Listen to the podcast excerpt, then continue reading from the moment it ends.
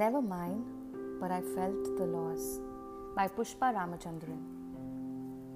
I remember the times as a toddler when I used to play with my doll and have tea parties with my friend.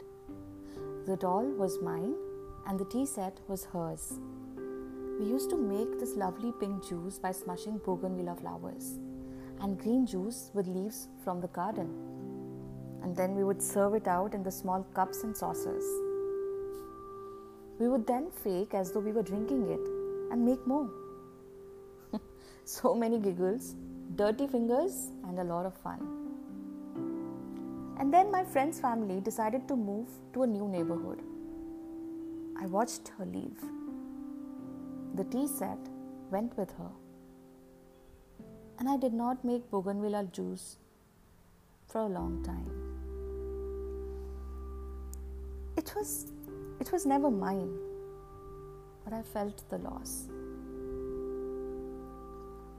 I remember the boarding school, especially the nights. After dinner, we were expected to study for another hour before turning in. We would gather in the study rooms, and since the nuns had said their prayers, we were monitored by seniors. We would all huddle up, and while our school books lay on the desks, the seniors would tell us scary ghost stories. Soon after, we would have to walk to our dorms, and the long hallway had windows that looked out into the dark night.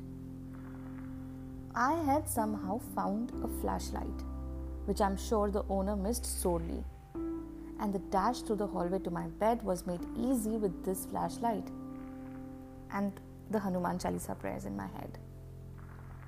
I would then use this flashlight to peer at the cards and letters from home inside my mosquito net.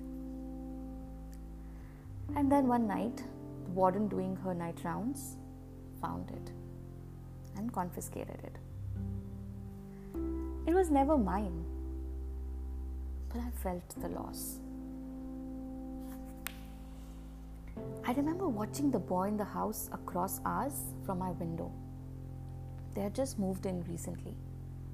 I was in my teens and he must have joined college. I had this huge crush on him and would make appearances outside just in time to catch his eye.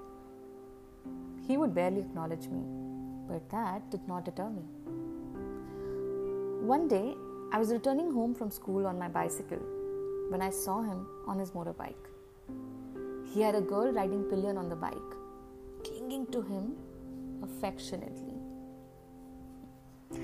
He was never mine, but I felt the loss. I remember my days in college, wearing khadi kurtas, my brother's wristwatch, riding my scooty, hanging out with friends. I was com- I completely enjoyed those days. And then one day, my professor had an accident near the college entrance. The bus had backed up after he had alighted from the back door. He was rushed to the hospital, and while he struggled between life and death, we students lined up for donating blood. I feared the needle very much, and as I stood anxiously waiting to be called, the news came about his death. I did not give blood that day,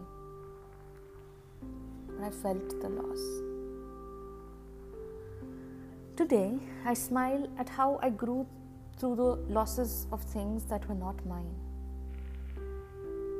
Then I watch news about children being abused, be it a boy who's waiting to be executed in Iran because he killed a man trying to molest him, or a toddler who has been maimed so that he can become a beggar, or a girl who dies giving birth to her child because her body is just 13 years old and not fit enough to be a mother yet or a child who is abandoned by parents who cannot afford to feed her. These children are not mine, but I feel the loss.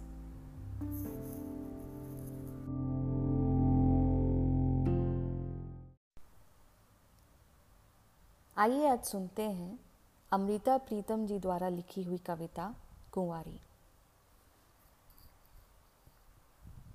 मैंने जब तेरी says पर पैर रखा था, मैं एक नहीं थी, दो थी। एक समूची ब्याही और एक समूची कुवारी। तेरे भोग के खातिर मुझे उस कुवारी को कत्ल करना था।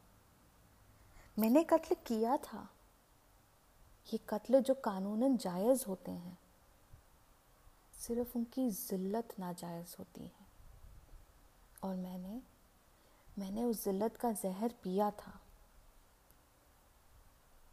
फिर सुबह के वक्त एक खून में भीगे अपने हाथ दिखे थे।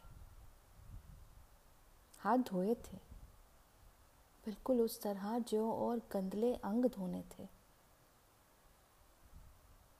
पर जो ही मैं शीशे के सामने आई,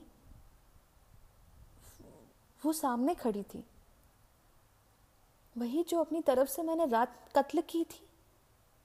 हो खुदाया, क्या सेज का अंधेरा बहुत गाढ़ा था? मैंने किसे कत्ल करना था और किसे कत्ल कर बैठी?